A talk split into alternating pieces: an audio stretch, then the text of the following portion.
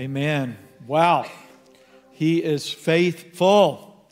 And, uh, and actually, I'm so thankful for the resurrection because uh, last Sunday I was supposed to preach, and in the middle of the night, uh, death came to my door, at least in my mind. And uh, I said, if I've ever had demons, it sounded like that's what was coming out of me. Uh, not to be too descriptive. But uh, was hit with sickness for a couple days, uh, but recovered. And then Laura got it on the back end. So we've had kind of one of those weeks where we've got a lot of time with Jesus and with each other, resting. Uh, but, you know, when I think about the resurrection, the deal is our hope is not in this life, number one. And there always is a resurrection, therefore, it's never too late. Whether we have a little physical illness or whether we have a broken piece of our lives or a failure or something, there's always a resurrection. It's never too late. Wherever you are today, I just, again, feel compelled by God to encourage you to believe again in the resurrection and in the resurrected Lord. All right. Well, hey, today we're talking about the names and nature of God. And um, for me, one of the ways that I learn about God is by being a parent and now being a grandparent. As I have uh, joyfully bragged many times, we have four grandsons, and we are about to have our fifth grandchild, a little girl. Could even be today, somewhere in the next couple of weeks. Lauren will be having our fifth grandchild. We're so excited about that. And uh, we have the privilege, all of them are here right now, actually, but uh, uh, our littlest guy, Jesse, uh, youngest grandson, he lives here. Brady and Lauren are parents. There's uh, Jesse and I. I just sit there for a while. Isn't he cute as all get out? Amazing. The next picture is one I want you to see. That's that, that pointing finger. So Jesse and I, we are bonded, right? So we're, we're big buddies. And when, when I go up to Brady and Lauren's house and he sees me through the window, he starts kicking his legs. And um, I run the door, and then he immediately goes from mom to me. Now, you would think, man, he must just really, really love me. And of course, that's how I take it. But as soon as I get in his arms, he goes from this to side, side, side, side. He wants to go outside. And I'm the guy that always takes him there right? His parents are tired of taking him outside. They said the kid would live in a tent if he could because he doesn't ever want to be inside, but because a lot of life happens inside, the parents have to say no a lot. So I'm the yes man, I'm the outside guy. And um, so I, am good with that. Hey, I've got time. That's why I came to be with him. Uh, so uh, th- then it, it goes from like running into my arms and pointing to now if we're in the in a room together let's just say we're in our kitchen and some of our family are there he walks up without looking up and he just does this. And he knows that i'll scoop him up and then as soon as he's in my arms then it's side side outside. So we've got this thing going on. Well um, a few weeks ago brady and lauren went away for a few days and so we had um, Jesse with us for several days. So I wasn't just the outside guy. I had to actually be the no guy, which was a shock to him uh, that we didn't do everything that he wanted when he wanted.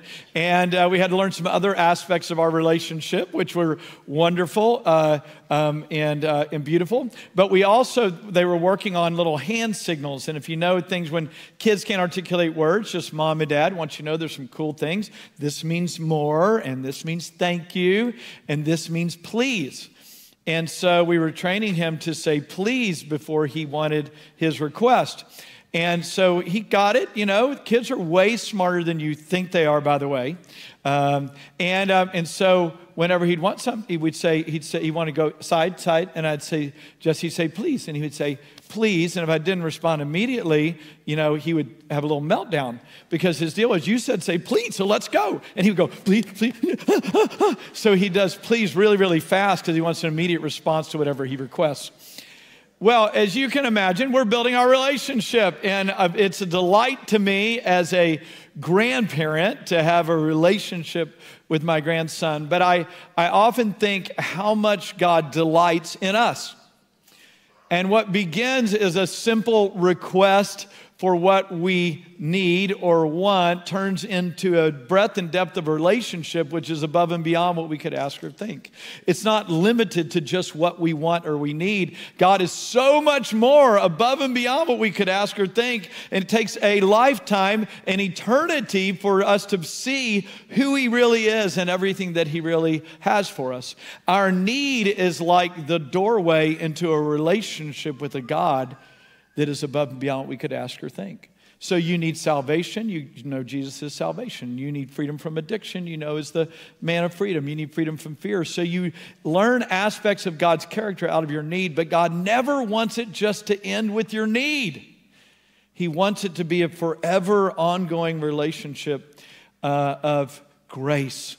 And when I, I was uh, looking this week at the names of God, and I ran into this one little uh, website.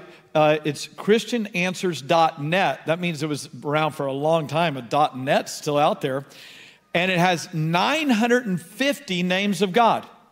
So you're like, wow, there's a few names of God out there. 950. So I started a little devotional on Instagram on the names of God. I'm on A, of course, because there's about 50 A's. 950 names of God. Now, these names that you see thrown up here, these are some of the names of God that I've used through the years to kind of activate my heart to begin the day. Because again, whatever your need is, God has named Himself that and more. So let me give you an example. So these some of the names of God. He is Jehovah Jireh, the God who provides. Provision today, God, he's the God who provides. He's Jehovah Rophe, he's the God who heals. He's Jehovah Nissi, the Lord is my banner. We're going to come back to that one. He's Je- Jehovah Makedesh, the one who sanctifies, or other versions say he is our holiness. So, you know, have you ever felt unholy? Anybody ever felt unholy? Okay, good. Thank you. I feel like I'm among friends. Um, he is Jehovah Makedesh. God is able to make you holy, not by your efforts, but by your submission to His holiness. Woo, that's a different thing. It's always out of relationship. He's Jehovah Shalom. The Lord is our peace. Woo, need that, don't we? He is Jehovah Rohi. The Lord is my shepherd. I need a leader. He's Jehovah Sidkenu, um, which Jeremy preached on a couple weeks ago, our righteousness. He's the Jehovah Shammah. The Lord is there. And again, I'm just scratching the surface. I was talking after the first service with somebody about the names of God. And I said, the wisest thing that God ever gave me, or the, the wisdom that God gave me, was many, many years ago, now 35 years ago, I decided that I'm going to start my day on meditating on an aspect of God's character and nature. That has been the most beneficial thing I have ever done in my walk with God because every day then my mind is renewed about who God says He is, not just who I am not. Right? You got it, you guys? You're not going to find what you need digging within yourself endlessly. You're going to find what you need by looking up at God and His beauty and let that reflect in and work through you for His glory. It is God who is the center of the world. It is God who created you. It is God that understands you. It's God that has the way of escape. It's God that has a path forward. It's God that has hope and help for you. It's God that has everything that you need in Christ Jesus for those that trust in Him the names of God, the unending grace of God. Well, today we're going to focus on Jehovah Nissi, God my banner, or God my victory. So if you have a Bible, turn to Exodus chapter 17. Great story where God declares himself as Jehovah Nissi, our banner. All right, here we go. Moses and the children of Israel are tracking along here. They're about to have their first big battle. Uh, and not just an internal battle, but an external battle. And here we go. Verse uh, 8 of chapter 17 of Exodus. Then Amalek came and fought against Israel at Rephidim. Everybody say, Boo, Amalek. Bad, bad people. We don't need those people around. So Moses said to Joshua, Choose men for us and go out, fight against Amalek. Tomorrow I will station myself on the top of the hill with the staff of God in my hand. Joshua did as Moses told him and fought against Amalek. And Moses, Aaron, and Hur went up to the top of the hill. So it came about when Moses held his hand up that Israel prevailed. When he let his hand down, Amalek prevailed. But Moses' hands were heavy. Then they took a stone, and wherever rock or stone is used, that is Jesus. It's a type and shadow of Jesus. The Old Testament all points to redemption, always points to Jesus. So whenever you see rock or stone, you can translate that that Jesus. So he took a stone, a rock, a symbol of Jesus, and put it under him, and he sat on it. And Aaron and Hur supported his hands, one on one side, one on the other. Thus his hands were steady until the sunset. So Joshua overwhelmed Amalek and his people with the edge of the sword. Then the Lord said to Moses, Write this in a book as a memorial and recite it to Joshua, that I will utterly blot out the memory of Amalek from under heaven. Moses built an altar and named it, The Lord is my banner. And he said, The Lord has sworn, the Lord will have war against Amalek from generation to generation. All right. The Lord, uh, Moses built an altar and named it, The Lord is my banner. Now, again, just for a little description, banner is where, if you've seen in, in uh, uh, stories of battle, they run out with the flag of their country. That flag carrier is what the troops rally around for country, right? And when they win a victory, then they plant the flag. That is a banner. That's, a, that's the victory symbol of, of victory for a natural army or the way that things have been done in history. And in the way in Israel, this was the same deal. The banner of the Lord is what they would run into battle with, and it was what they would gather under and what they would rally to. And you know, if somebody was carrying the banner and everybody was rallying around that, and they were to be taken out, if they were to die, then somebody else would pick up the banner and keep going. Do you know from generation to generation, God is looking for banner carriers? One goes down, another gets up. One goes down, another gets up because this gospel, this banner, this victory of God must always be declared for the glory of God for every generation, every household, every city on the planet for the glory of God. He is our banner, He is our victory, and we carry that name. Again, this is not about political statements. This is about in the spiritual realm, as the people of God, as the army of God against wickedness and darkness, we live under the banner of God, Jehovah Nissi, and we rally to him day by day to get strength for the victory that he has for us. Now, before we break this story down in depth, let me just give you a little review of history, which is always good. And that is this remember, the children of Israel were in slavery in Egypt, and they cried out for a deliverer. These guys, 400 years in bondage, and they cried out for a deliverer. So let me say to you guys again, I've said it many times wherever you are in your journey and however you got there, God responds to the hungry and the humble and brings help. Not to those who are perfect, not to those who've got it all together, not to those who are in a situation uh, that is uh, uh, pleasing to someone, but God meets the humble and the hungry. If you need help, God is your helper. They were in slavery. They needed deliverance. They cried out. God raised up Moses, and he would take. Uh, and then, you know, uh, if you guys remember this story, of course, in the in the ten plagues, uh, to convince Pharaoh to let him go, Moses had this rod in his hand, the staff of God, and every time he would use that, some miracle would happen. The power of God would be released. The staff was the authority of God. This is going to come up later. And so, as as finally Pharaoh says, "Okay, get out of here. You guys are gone." um, after the killing of the firstborn sons, they, they sent them out, and Moses stands at the, at the Red Sea, this waterway, to get into Oh, what would eventually be the wilderness to the promised land. And he stands there all night long with the rod of God, with the authority of God in the air. Moses stands there all night for the waters to be pushed through. And then it makes a pathway for some people say up to 3 million people to come through the place of deliverance. Isn't that amazing?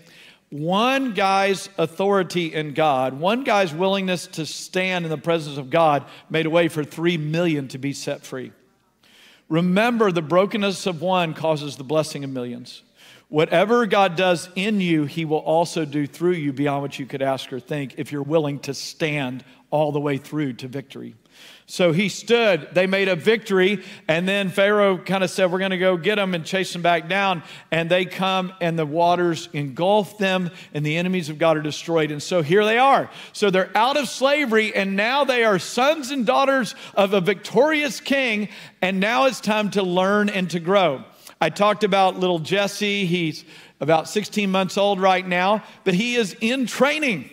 And he will be in training the rest of his life, but especially these first years, he is in training. So it is daily lessons to learn and to grow and to develop. We are in training with him, supporting his parents in that journey. And when the training gets a little overwhelming for us, we just hand him back to the parents. So this is a great job being a grandparent on the training side of this.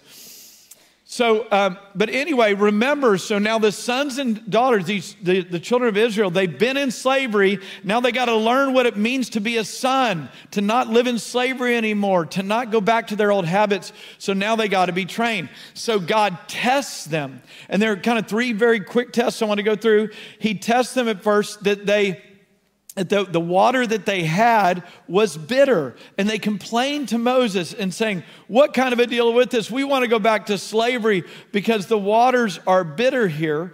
And Moses then does a miracle, heals the, cleanses the water, and says, Now God has cleansed the water to show you that He is Jehovah Rophe, the God who heals. What is bitter water in your life, if you will cry out to God, will become sweet water and will be transformed in your understanding of his character. When you stay bitter, you stay in the waters of brokenness, you do not find the healing of God and the sweetness of God. And what is your greatest bitterness will become your greatest victory if you trust in Jesus. So they see the sweet water, God reveals to Jehovah Rophe. Then they're hungry and they say, God, we, we need food, as if He didn't, didn't know that and wasn't going to provide for them. So they complain. So God sends manna from heaven and they called it uh, like a coriander seed, and they said it was sweet to the taste. It was like a, a Krispy Kreme donut that was healthy for you every day. Isn't that, that's glorious to me. That's a glorious thought. Every day I could eat Krispy Kreme donuts without any impact but grace. Oh, I love that. Maybe that's true. Oh, well, anyway, okay. So, a donut that's good for you. And then they complain, well, we want some meat. So quail fall from heaven. Now, remember, we told you the story that everything points to Jesus. Jesus says, out of your belly will flow living, uh, uh, waters of living water. When we see water, it speaks of the coming of the Holy Spirit that Jesus will send for the believers. When we see bread, Jesus said, I am the bread of life. The manna from heaven was signifying the coming of Jesus to be the bread of life. When quail would fall, it, Jesus it said this My meat is to do the will of God. All right, so these different tests are pointing to the future, but also taking care of the present. And then this next test in Exodus 17, before we jump into more details of our story for today, in the, in the first of, of Exodus 17, they come again to a place where they don't have any water and they're griping and complaining again. All right, now I just want to set up the scene. They were in slavery. God did 10 incredible miracles to get them out. The Red Sea had been parted, it hadn't been that long ago. Three million people walked through the water. They had bitter water that was made sweet miraculously. They literally had bread falling from heaven and they had meat coming down from heaven. And they're like, I can't believe it. You know, don't, we don't have any water this next stop, and, and we're, we're going to give up and we're going to curse God and everybody and so on. They're throwing a fit again. And God says to Moses, Take your authority and strike the rock that water might flow for their need. Now, let me pause a moment. That rock is Jesus. He takes our sin, our grumbling, and our complaining, and the authority that He has, and He allows Himself to be struck so that you can have the water of life undeserved. Actually, you deserved exactly the opposite. They deserved no water. but he allowed himself to be struck. Jesus allowed himself to be hung on a cross, to be struck by his own, to become sin on our behalf. We deserved death, and he allowed himself to be struck and water to come out, life to come out of his death so that we might be free because we couldn't get out of our sin, our grumbling, and our complaining and our rebellion without a sacrifice. Jesus had to be struck so that water might flow and we may live. Man, never minimize the cross, you guys. All of us, like sheep, have gone astray. Each of us turned their own way, but the Lord has caused the iniquity, the sin of us all to fall on Him. Jesus, He's worth everything. If you're listening online, He's worth everything right now. You need to know whatever your sin or failure is, He allowed Himself to be sacrificed so that you might be freed. That is what we rejoice in. That's what drives us to long for Him and, and for purity, but it also gives us grace in our imperfections and power for today. Jesus. Wow. All right. So now back to our story, Jehovah Nissi, right? So here we go. So then they they go into their first battle. So they've come out of Egypt. They've had these tests in the inner man so that they now can trust God for victory in the natural. And you got these people called the Amalekites, not good people. They were always the, the, the, the badgering and trying to destroy the children of Israel. Here's what it says about the Amalekites in Deuteronomy 25. Remember what Amalek did to you along the way when you came out from Egypt, how he met you along the way and attacked you, all the stragglers. Everybody say stragglers. At your rear, when you were faint and weary. Everybody say faint and weary. And he did not fear God. Therefore, it shall come about when the Lord your God has given you rest from all your surrounding enemies in the land which the Lord your God gives you as an inheritance to possess, you shall blot out the memory of Amalek from under heaven, and you must not forget. So here's the enemies, the Amalekites. You will see uh, uh, throughout the Old Testament these guys showing back up because they didn't totally utterly destroy the Amalekites. Whatever you don't destroy or whatever you do not claim victory over or get victory over will end up taking you out in the end. If you guys remember the story of Saul, Saul was told to eradicate all the Amalekites. He left a few because he thought it was pleasing to the people around him, and ultimately, in the end, the Amalekite is what killed him. Jesus has provided victory over sin. But when we allow sin to run rampant in our lives and do not walk in the grace of God and apply the victory of God, that becomes the Amalekite to us that eventually takes us out. And here's when we're most susceptible to the Amalekites in our lives or the, the sin in our lives. It's very here. It says, when they were stragglers, when they were pulled away from the people of God and the purpose of God, they were susceptible to the brokenness of the world. When they were faint and weary, they were susceptible. It says after the, tempta- in the temptation of Jesus in the wilderness, it says the enemy was waiting then again for a more opportune time. Do you know that the enemy is waiting for an opportune time when we are straggling, when we are faint or weary, or when we are underestimating the Amalekites? And let me just say to everybody again in this room, we all have Amalekites. The enemy knows your weakness. Your, if, you, if you say, Well, I don't know what they are, ask your friend, your neighbor, your spouse, they'll tell you what they are. Everybody's got them. We live in a broken world. It's not that we don't have them, but the more we're aware of them and our need for the grace of God, the more we declare victory over them and we walk in that which God has called us to, so the Amalekites have no rule over our lives. God has provided destruction of the Amalekites in our lives if we will partner with Him. So, what does that practically look like when we are straggling, pulling away, or when we are weary or faint? What are some kind of basic Amalekites in our culture? The scripture says very simply in um, the parable of the seed and the sower, we talked about this a few weeks ago deceitfulness of riches, desire for other things, cares of the world. They begin to, to in, infiltrate our lives. First John says this the lust of the eyes, the lust of the flesh, the boastful pride of life. Very practically, that could be TV, media, internet. It can be from just blipping out to really dark and nasty bondage. It could be alcohol taken outside of context. It could be drugs taken for comfort. It could be relationships that are outside the bounds of how God intended and called us to walk out our lives. It could be materialism and the possession of more things. Man, it, we, can, we can worship and idolize just about anything, right? But know your own Amalekites so they don't rule over you because God has given you victory over them.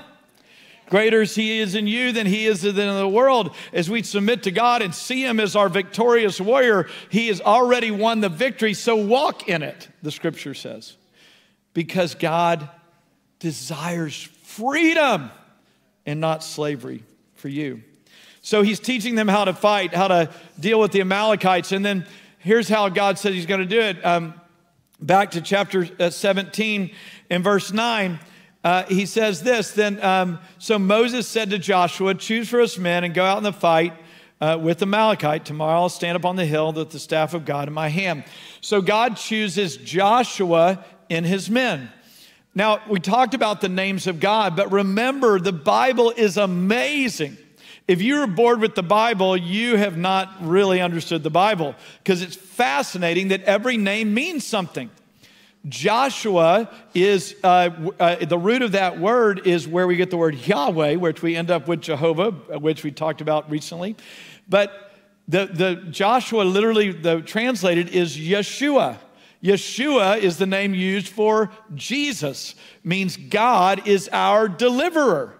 So God chooses Joshua his name means deliverer, to bring deliverance, pointing also to the ultimate deliverer who would be Jesus. Wow, amazing.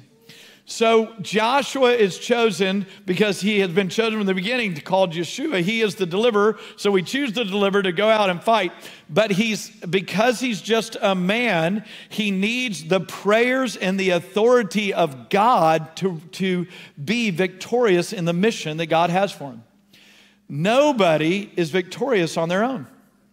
There are things we're responsible for personally, but ultimately, the mission of God is a we thing, not just a me thing. And Joshua's victory and his men's victory is going to be attached to the authority of God and to uh, the prayers of God's people. So Moses goes up uh, to the mountain, and he is very confident that if he holds this staff up the authority of God, they are going to be victorious. Now, let me just talk about the authority of God just a moment. Uh, if you are a born again person, if you have the Spirit of God living inside of you, there are two descriptors of power that is fully resident within you and available for you. Let me pause a second. Last question. Anybody feel powerless at times? I, I, hate that. Does anybody feel powerless? Come on, just you do or you don't. All right, okay, I do uh, uh, uh, myself. All right, so there's two kinds of authority that then you're not aware of. Okay, so wake up. Here we go. It says that the, the exousia power of God is that authority that's given to a policeman, the badge that he wears, or the authority given to a, a, leader in an army. They have authority, just speak the word and it will be done because they are in authority or people under authority. Jesus uses authority when he says to go make disciples of all nations. You have an authority, all authority in heaven and earth has been given to me. All exousia, I've been given legal authority. Now I'm giving it to you to go make disciples. Jesus also uses this word of authority in Luke 10 19, where he says, I've given you authority to trample on snakes and scorpions and to overcome all the power of the enemy. I have given you all power and authority over the enemy by God's choosing and doing, not by your righteousness or unrighteousness, but by His choosing. He's put authority on your life. Nothing will harm you. Now, again, make sure that you don't miss when I said if you are unrighteous and you traffic in the lanes of the enemy, you'll be overtaken by the enemy. Don't, don't misunderstand that. But your authority over the enemy is given by God, not earned by you. Okay? All right, second place of power, authority is the dunamis of God, the Greek word dunamis, Acts 1 8. But you'll receive power when the Holy Spirit's come upon you, and you shall be my witnesses in Jerusalem, Judea, Samaria, and the uttermost parts of the earth. So I've been given authority by God. Speaking of children, isn't that awesome? Speaking of the authority of God, you've been given authority over all the enemy. So when we say, I, uh, I am helpless, you are not helpless. You feel helpless, you are challenged, your life experience is uh, difficult right now, but you're not helpless if the Spirit of God lives within you because you've been given authority from God over the enemy. And then he says, I'll give you power or dunamis, where we get the word dynamite, will come on you to be a witness, to declare the glory of God, and to have power over all the enemy. So Moses is the guy in the Old Testament. He has this authority. He gave the authority to Joshua to have victory over the Amalekites, and he was going to go before God with that authority. And every time he would lift his hands and honor and acknowledge the authority of God, there would be victory. And when his hands would get tired, they would be overrun by the enemy. All right? So, my, my encouragement again to you is you have authority, so we run to the battle, not from the battle. You are never hopeless because hope lives in, in you, within you. You never need to give up because uh, the grace of God is not only in you, but there are people around you with the authority of God to stand with you. Right? So that's the setting. He's going up to the mountain, hands raised. He gets tired. Anybody ever gotten tired? Glory wave. All right. We all get tired. So what does he do? This is so good. He sits down on a rock. Jesus said, Come to me, all weary and heavy laden, and I will give you rest.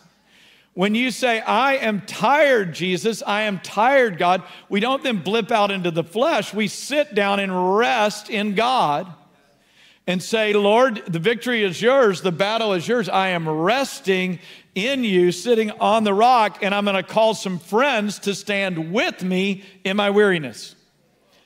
It's not again just you there, but I'm now calling in friends, Aaron and Hur, to stand in weariness and to lift our arms up because we're called the body of Christ.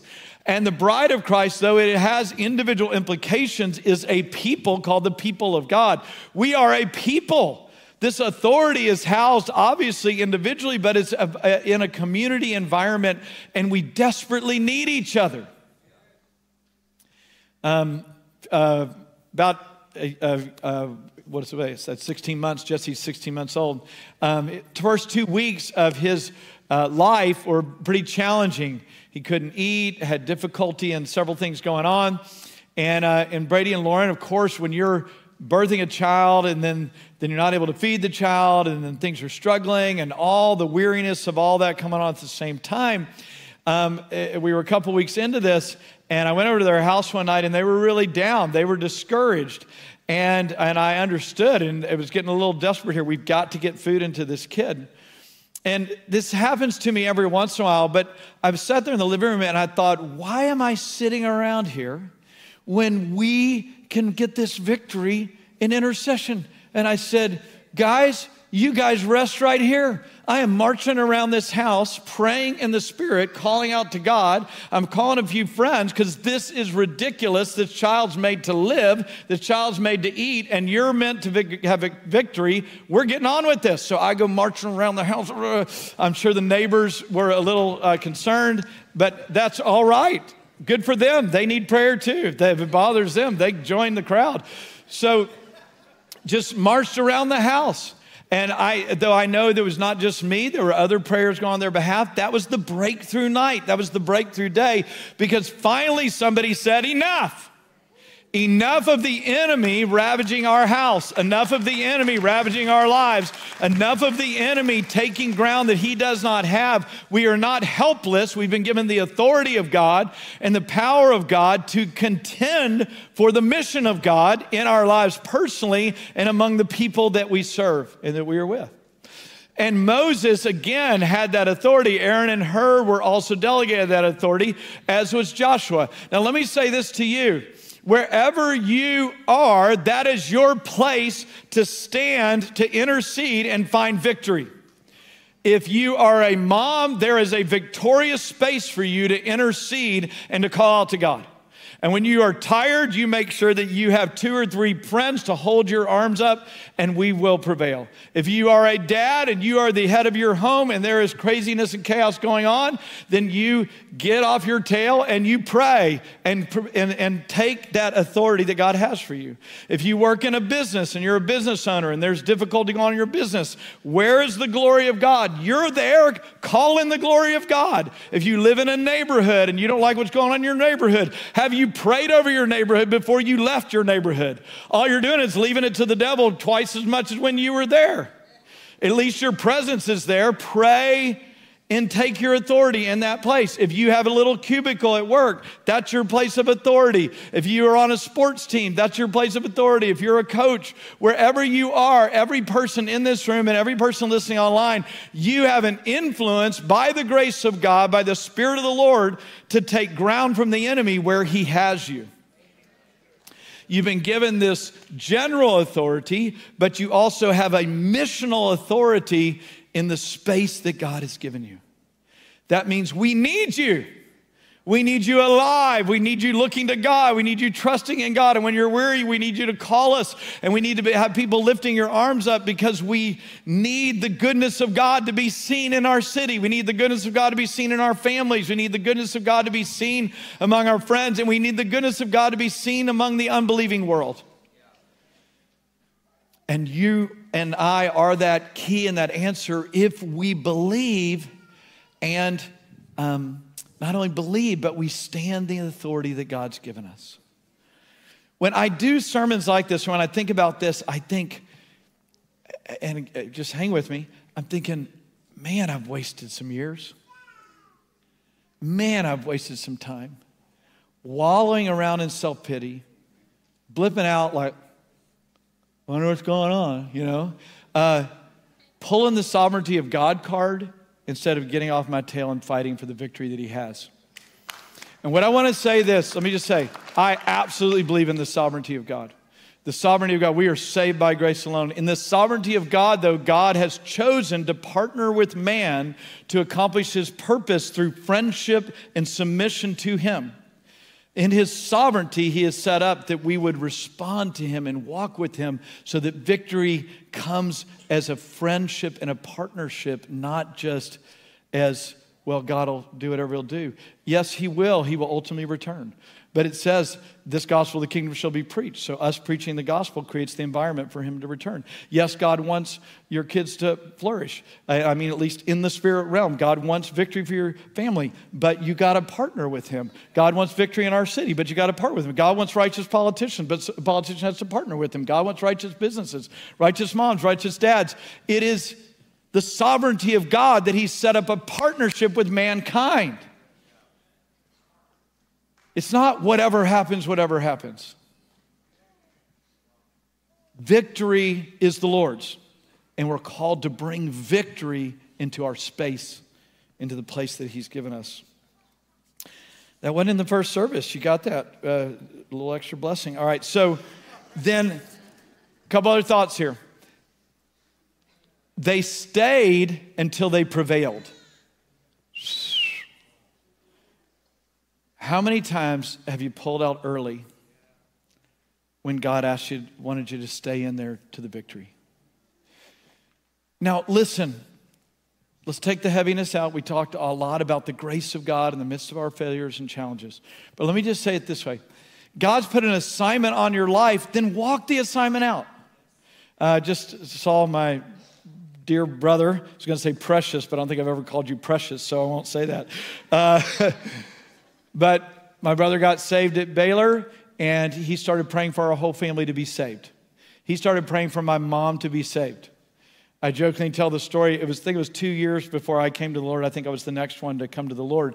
And uh, he, would, uh, he would ask if he could pray at Thanksgiving dinner, and he would pray the four spiritual laws. Lord, I thank you that you have a wonderful plan for our lives, but we have sinned and all fallen short of the glory of God. And we're like, what in the world is he praying? What is he saying? Um, but he was that committed to preaching the gospel and to praying for all of us to be saved. All of our brothers and sisters are saved, their spouses, many of the uh, grandkids. And my mom, 40 years of prayer, she got saved two months before she passed at 89 years old. That's persevering. I'm going to honor my brother for standing with me, standing with our family, and standing all the way through and not giving up. That does not mean an anxiety driven life. That does not mean that we are um, uh, uh, anxious about this. It just means, all right, Lord, today, in the name of Jesus, I present mom to you, I present dad to you. Today, I resist the devil and call him the glory of God. Today, I ask for a breakthrough. Today, build your house, oh God. Today, would you give victory personally? Today, I'm calling in the reinforcement. Today, I'm resting in Christ. We're just always in it until the victory comes because God has victory for the people of God, because that's who He is. One, one person asked, Well, what about the, the places where we didn't see a victory or whatever? That doesn't nullify God as the victorious one. It literally does not do anything to the nature or character of God. It just means, hey, we live in a broken world, we dust off, and we get back up because there's another victory coming. All right, gotta, gotta close this deal here. So, verse 14 then the Lord said to Moses after the victory, Write this as a memorial in a book and recite it in the ears of Joshua, that I will utterly blot out the memory of Amalek from under heaven. And Moses built an altar and called the name of it, The Lord is my banner, the Lord is my victory, saying, A hand upon the throne of the Lord. The Lord will have war with Amalek from generation to generation. Basically saying, God will have victory over sin generation to generation to generation. Because he is the victorious one, there is always grace. Well, it was one story. Many of you are familiar with um, Jim and Carol Cymbala. They are pastors of the Brooklyn Tabernacle in New York City. Some of you guys know the music of the Brooklyn Tabernacle Choir. If you don't, I highly encourage you to listen to their worship and their praise and the music. The beauty of, of their music is that in the 1980s, God gave Carol supernaturally the gift of music. She did not have any training. Her ability to pull together and orchestrate hundreds of people to sing for the glory of God is fascinating. It's won Grammy Awards in both secular and sacred places. It's been honored in, in every direction, but they give all the glory to God. Well, in the middle of kind of their church growing to multiple thousands of people and their music going worldwide, uh, one of their daughters began to drift. She would say this She said, By the time I was 16 years old, um, I'd gotten tired of the church music, and it was secular music and movies uh, that began to make me wonder about another life, another way to live, another lifestyle. That would start fairly innocent, but got very, very dark and into many, many secrets. And after two years of rebellion, she left the house, and they had not seen her for many months. So, this couple that loved God, who loved their family, were faithful to them, had a prodigal daughter. And they were so distraught that Carol had quit coming to church. She was sick in her body. She didn't know what to do. They were at a Tuesday night prayer meeting in 1991.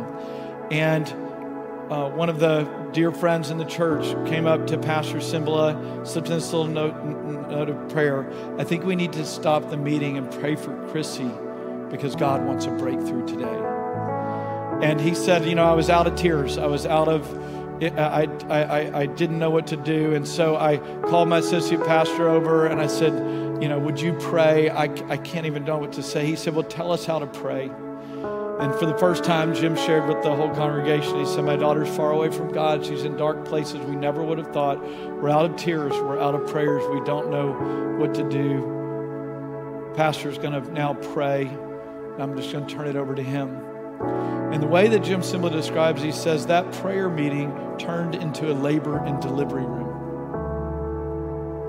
They all held hands, 1,700 of them that Tuesday night, and began to wail and to intercede as if they were birthing a child or rebirthing a child calling her home and praying and crying out to God. And somewhere in the evening, they had such a sense of victory that they began to shout victory and they realized God has heard the prayers, they prevailed through, and the victory has been won. And as they proclaim that victory, Jim gets home that night. He tells Carol it was an incredible prayer meeting. This happened and said, She's coming home. The victory's already been won. And of course, his wife's saying, Hey, I wasn't there. And man, we have had hopes before. I, I don't know. 32 hours later, Jim's up in the morning and he's shaving, and his wife is screaming from downstairs. as Chrissy's come home. And she's in the living room when Jim comes down the stairs on all fours, rocking back and forth, and said, Forgive me. Forgive me for rebelling against God. Forgive me for rebelling against you, mom, and the church. Just forgive me. Forgive me. Will you forgive me? Will you take me back? I need to come home. And she's rocking there in her pain and the confession of her sin. Of course, they just scoop her up, wrap their arms around her, weep with her. When they kind of get together and sit at the kitchen table, uh, Chrissy says this question Who was praying for me on Tuesday night? And Jim said, Well, I never do this. I want you to know I covered you the whole time, but we, we called the whole church to pray. She said, I went to bed really distraught that night and I had a dream. And in the dream, I'm going 95 miles an hour and I'm going right off the cliff. And I know it's the end of my life. And a hand grabs me as I'm going over the cliff. And I know it's the Father. I know it's God. And I feel so ashamed and so guilty. Oh no, all, all that I've done. And he said, and all I felt was love.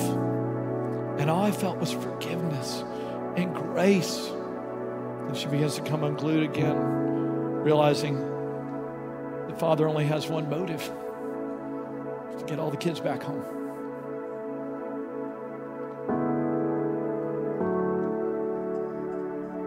And as he tells that story, and I've reread it a few times, I am just touched again by the grace of God. Well, Chrissy would um, not only be restored, but she would get the same gift that her mom has as a musician, untrained. She would marry a pastor. They pastor a church in Chicago area, ministering to the Lord and been faithful to God for all these years since then. But it was the prayers of the saints. It was the partnership of God to pull people through. We need each other. We need God. We need each other. And I wondered this morning, just in this moment, if you don't need somebody to stand with you right now. It could be something small to something large. But if you need somebody to stand with you, would you just boldly stand? Would you say, I'm believing for a son or a daughter, a brother or sister. I have a personal need. I can't make it on my own anymore. I need help. Would you please just boldly stand? Don't just stand. You're standing for those that you love. There's no guilt or shame in this. There's reality for all of our lives along the way. We need each other. Thank you for standing. Stay standing, please. Now, here's what I need I need folks around them to get around them. And what I want you to do is, if you're standing, and I'm just going to ask you to be bold, I just need you to start lifting your hands to the Lord. If you're standing, start lifting your hands to the Lord. And I need people to get around everybody. Don't let anybody, come on, guys, get out of your chairs. If you're a believer, you know what to do just put your hand under their elbow on their right or left and you begin to pray for them. You don't even have to they don't need to tell you even what the need is. They're, you're welcome to but they don't need to. Would you just get under them today? Would you put your hand under their elbow? Would you let them know god's with them and you're with them? Don't leave them alone right now. Oh holy father in this moment of hunger and humility we ask for grace we're lifting our arms to you. Come on, don't let anybody be left alone. Please get look around, make sure that everybody has somebody holding their arms up right now. And you just pray. Pray what you would want for your own life, whatever your own needs are or could be. Be a physical need, of course, relational, it could be emotional. Whatever's needful, would you just pray grace, pray hope, pray breakthrough, pray strength and encouragement.